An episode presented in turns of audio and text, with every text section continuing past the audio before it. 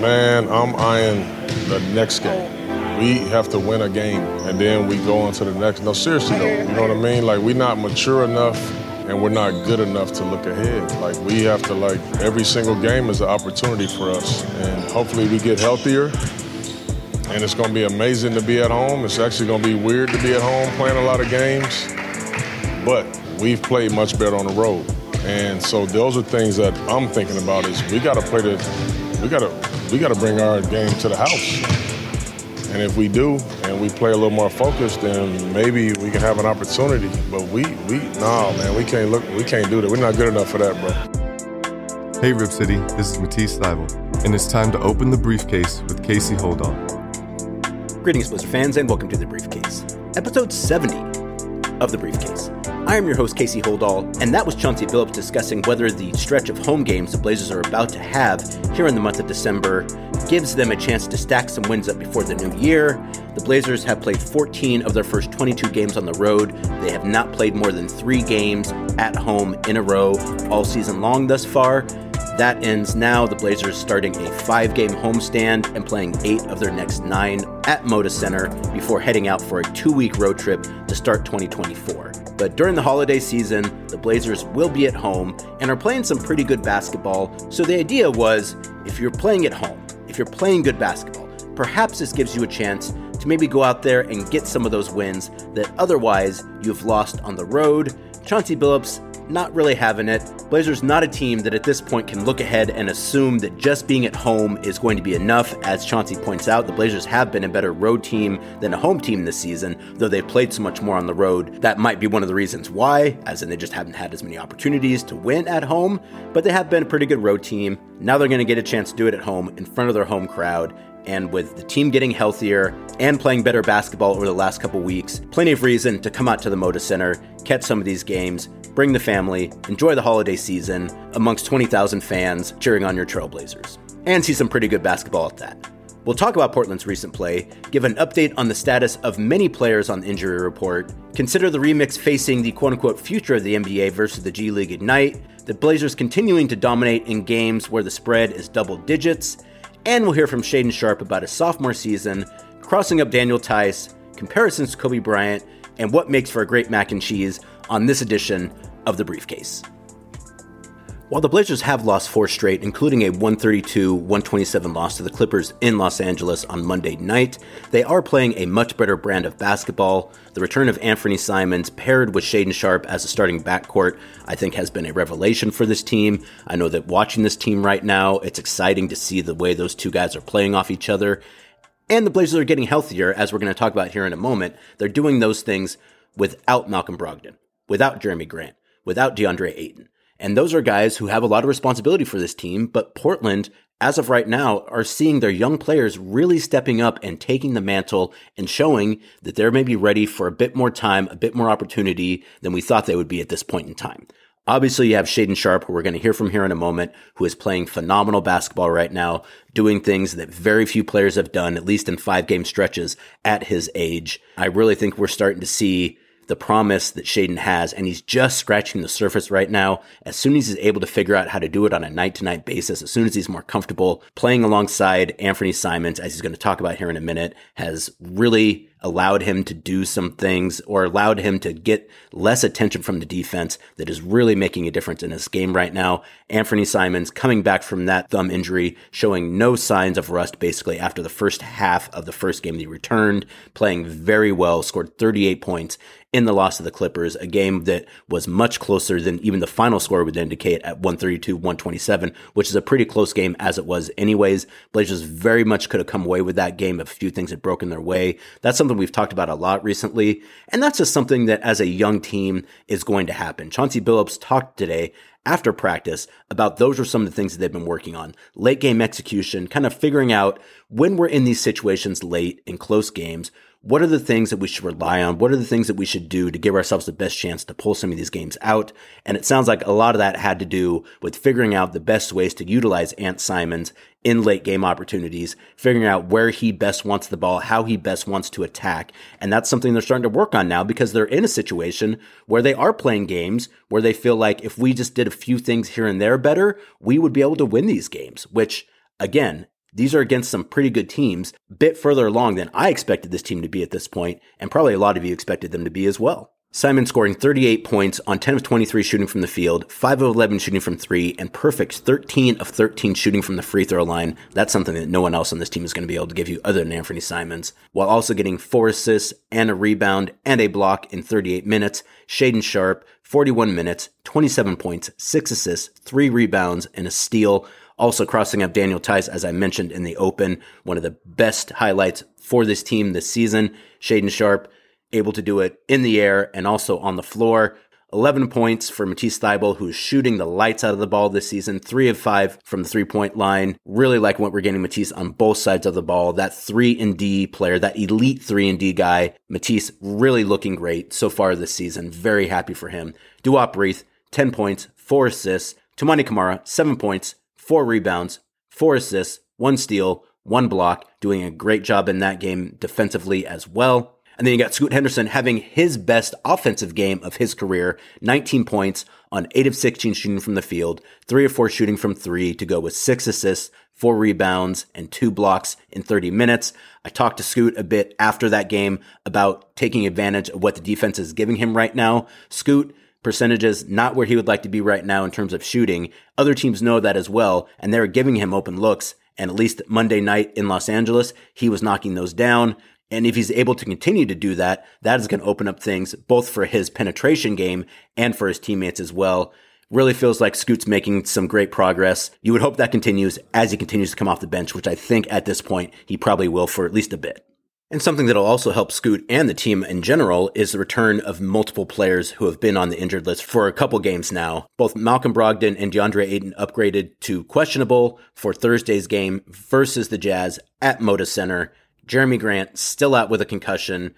Malcolm Brogdon went through a workout prior to the Clippers game and looked to me like he was ready to play. So I feel pretty confident that he's going to have an opportunity versus the Jazz on Thursday. Not as certain about DeAndre Ayton, but I think there's probably a pretty good chance of that. As far as Jerami Grant is concerned, he's made progress. Chauncey Billups said after practice on Wednesday that he's been able to be in the gym and do more things, but still has to go through the final stages of that concussion protocol. You would hope that he'd be available for the games this weekend versus the Mavs and the Warriors, but we'll have to wait and see on that. That's the thing about concussions too is they don't really conform to any kind of standard timeline. When you pass the protocol, you pass the protocol. When you don't, you can't play. So Jerami's still out for the time being, but do expect him to be back sooner rather than later.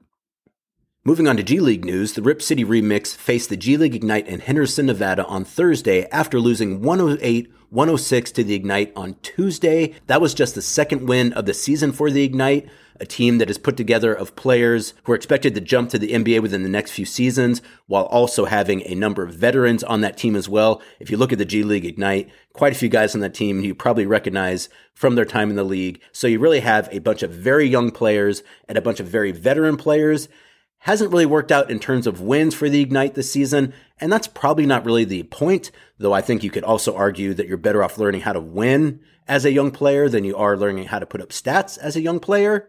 But nevertheless, Blazers in Nevada to face a G League Ignite for two games. That game is on ESPNU on Thursday if you want to check that out. Get a glimpse of who some of the players that a lot of the teams, including the Portland Trail Blazers, are probably looking at going into this year's 2024 NBA draft. Also, see your Rip City remix and how they've improved. Rayan Rupert playing great basketball down there. Moses Brown, who had a very nice game versus the Clippers, also doing well with the remix, even though he's not on assignment right now. Same with Justin Minaya, our old good buddy Mo Harkless. Even though the remix isn't in town and won't be in town for a few more weeks, an opportunity to watch those games, see how they do against some of the elite individual players, at least some of the individual players who expected to be elite at some point in time within the next few seasons, see how your Rip City remix matches up to the Ignite. Once again, that game on Thursday night. You can also watch the replay of the game on Tuesday night on the G League website.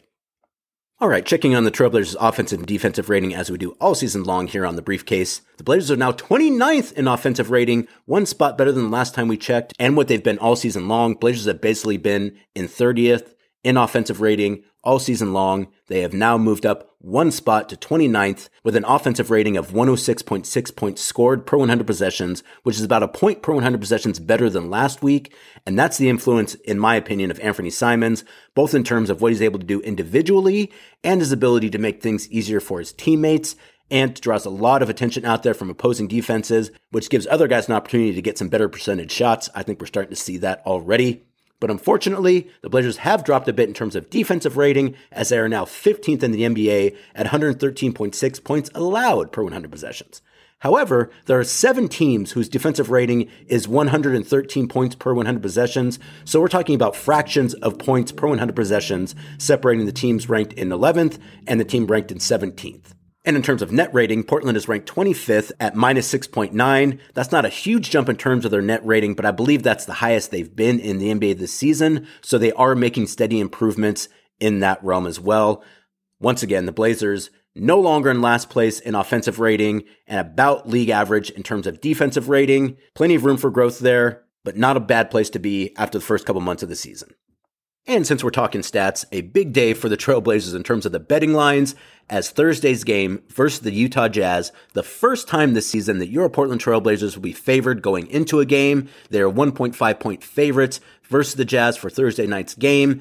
Every game prior to that this season, they have been underdogs. Now, granted, at 1.5 points, it's possible that that gets bet down, but with the Jazz being on the second night of a back to back and with the Trailblazers getting healthy, I imagine that line is probably going to stay about where it is, which means that for the first time after 23 games, the Blazers entering a game as the favored team. Does that mean anything? No, not really, but it is kind of interesting. But even though they haven't been favored, the Blazers have done quite well versus the spread this season, as they've now covered in two of their last three games. There were 12.5 point dogs to the Warriors in Golden State and lost by six. There were 10 point dogs to the Mavs at home and lost by 13. And there were 14 point dogs to the Clippers and lost by four. So the Blazers are now 11 and 11 versus the spread this season. What's more, they're 2 and 7 versus the spread in games in which the spread was at least double digits. They're better than you think, Las Vegas. All right, with all that said, let's go ahead and talk to Shaedon Sharpe. Sat down with Shaedon for a bit after practice on Wednesday for a wide ranging interview discussing how he's playing in his second season, the comparisons that have been made between him and Kobe Bryant and what he thinks about those comparisons, sharing the backcourt with Anfernee Simons and what that's done for his game, his improvement on the defensive end, his insane recent five game stretch and the company that that puts him in, getting called for technicals, crossing up Daniel Theis, and his auntie's mac and cheese, which is the Rosetta Stone of his love for the dish. Really enjoyed this interview with Shaedon. I think you're going to like it as well. Give it a listen. Here with Shaedon Sharpe. So, Shaedon, uh, how would you say that uh, the season has progressed for you so far this season? Uh, your second year, um, I feel like you've been one of the most consistent guys on the team, both in terms of just being in the lineup and also your play. So, I'm curious how you feel like the second year is going so far. Uh, yeah, for me, I think you know this season, um, you know, I'm just establishing my you know confidence in playing and um, just getting more comfortable out there. So, uh, for me, I feel like it's just you know um, getting a, a feel of know the next couple of years after this year and um, how I you know what kind of player I can be um, in this league. So I feel like it's just you know confidence and um, just being comfortable out there. At this point, what kind of player do you think you can be? Uh, I think I could be a three-level scorer um, in this league and um, also be a defender, help my team defend and um, get stops down the road. So yeah, those two things I feel like I, I could be last year I feel like for me it's just about you know learning as much as I can. I mean we had Dame, so you know he's a you know Hall of Fame player and been in this league 13, 10 plus years. So um, just learning as much as I can last year and um, you know just applying it for this year and um, the next years to come. So. He had called you Don Shaden the other day on, on Twitter. Do you know what that comes from at all? I think it comes from you know, part of my name, Shadon, Shaden. So um, I feel like that's where he got it from. But um, no, it's pretty cool having Dame, um, you know, kind of give me a, a nickname and um, kind of establish, you know, um, you know, my name in, in, the league and whatever. So no, it's cool for real. Uh, this season, a lot of guys kind of been in and out of the lineup. As I mentioned, you know, Ant's been in and out, Malcolm's been in and out a bit. Now you got Jeremy, same, same with DeAndre and you're basically the only guy that's played all the games so far this season. What has that been like for you to, to be out there sometimes and, and maybe not even knowing like who's going to be out there on a night to night basis because of injuries? Yeah, nuts. I mean, it's a long season, so you never know what you know can happen um, during the season. But I mean, it's, it's basketball. It's playing at a high level. You know, best in the in the world. So um, it's just fun playing um, day in and day out uh, with the guys that we have here. So um, uh, long season, a lot happens. So you, you, talk about kind of being long season, and I mentioned guys being in and out. Ant back in the lineup now. It, it really seems like you guys have a have a good chemistry on the court, and just it feels like your games really complement each other well. So, what's it been like to to have been out there with with Ant starting at least for the last couple games? Oh, it was great um, to have him back. You know, um, he's a playmaker. Um, you know, he's a crazy good shooter. So for me and him to be on on the court at the same time, I, I think it's scary and um, we can really help our team win. And um, now it's just fun having him out there, and um, you know, us two kind of playing, you know, different roles and um, different ways we could we could score and, and help our team defend and, and win games. So. What, what, does that do for your game individually, though? Because having a guy who is as dynamic of a scorer as Ant is, and is is a ball handler, a guy who can score at three levels, like you talk about, what does that do in terms of, of helping your game, or, or, or allowing maybe things to open up for you a little bit on the court when Ant's out there? Um, really, I think both our games complement um, each other. So you know, when he has a rock, you know, I could could be chilling in the corner or on the wing, and um, you know, they can't really help off me because um, I think you know I'm a pretty good shooter, so gives him more space to operate and uh, be the player he can be. Um, but I think you know both our games just complement each other. So, in terms of defending, how do you feel like you're you're progressing in that part of the game? I think it's it's way better than last year. Yeah. Um, had a year to just you know kind of learn um, you know different um, you know calls and uh, where I'm supposed to be on the court. Um, but this year, I'm really trying to take on a bigger role and um, rebounding and um, you know guarding their their best player and, and, just help my team win games most of all. So. Uh, this happened a while ago, but I wanted to ask you about it. I never got around to it. You got a technical this season, which I was pretty surprised by. Do you, have you ever gotten a technical before? And, if so, like, do you remember what even happened? Because it, it surprised me that knowing you just a little bit, that you would do anything that could get someone to call a technical on you. Yeah, no, I, I, I got my first tech last year um, against Charlotte at Charlotte, but um, the tech um, against Indiana, yeah, um, I just you know had a few words uh, to say to him. Um, you know, I got my my motions, um, you know, got in the way, but it's basketball. It happens, so we just move on.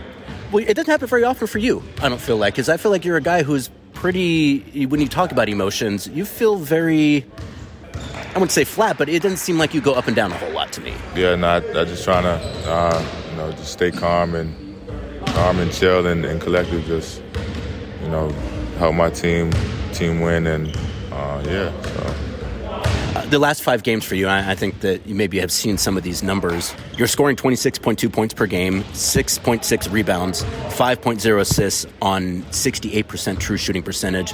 There's only a few guys that have done that at your age. Basically, guys like LeBron, Luka Doncic, uh, I think Anthony Edwards. How do you feel like you've been playing lately, especially? Because it really does seem to me that you've really taken a step forward in the last couple weeks. Yeah, I think I'm doing pretty good. I mean, uh, work doesn't lie, so you know, just get in the gym and um, you know, just work on your game and um, you know, just film work and um, you know, work doesn't lie. So yeah. it also seems to me too that maybe you you understand a bit more what other teams are doing these days. So in terms of like scouting reports and understanding what some of the other players on the court are doing, how you're going to get played by teams, how would you say that has come along too? Because I know you're a guy too that you know, you didn't maybe watch a ton of NBA basketball. So I think in some respects, you're, you've been in this for a minute now, and you're maybe learning some of these things, and it seems like it's maybe helping your game a bit.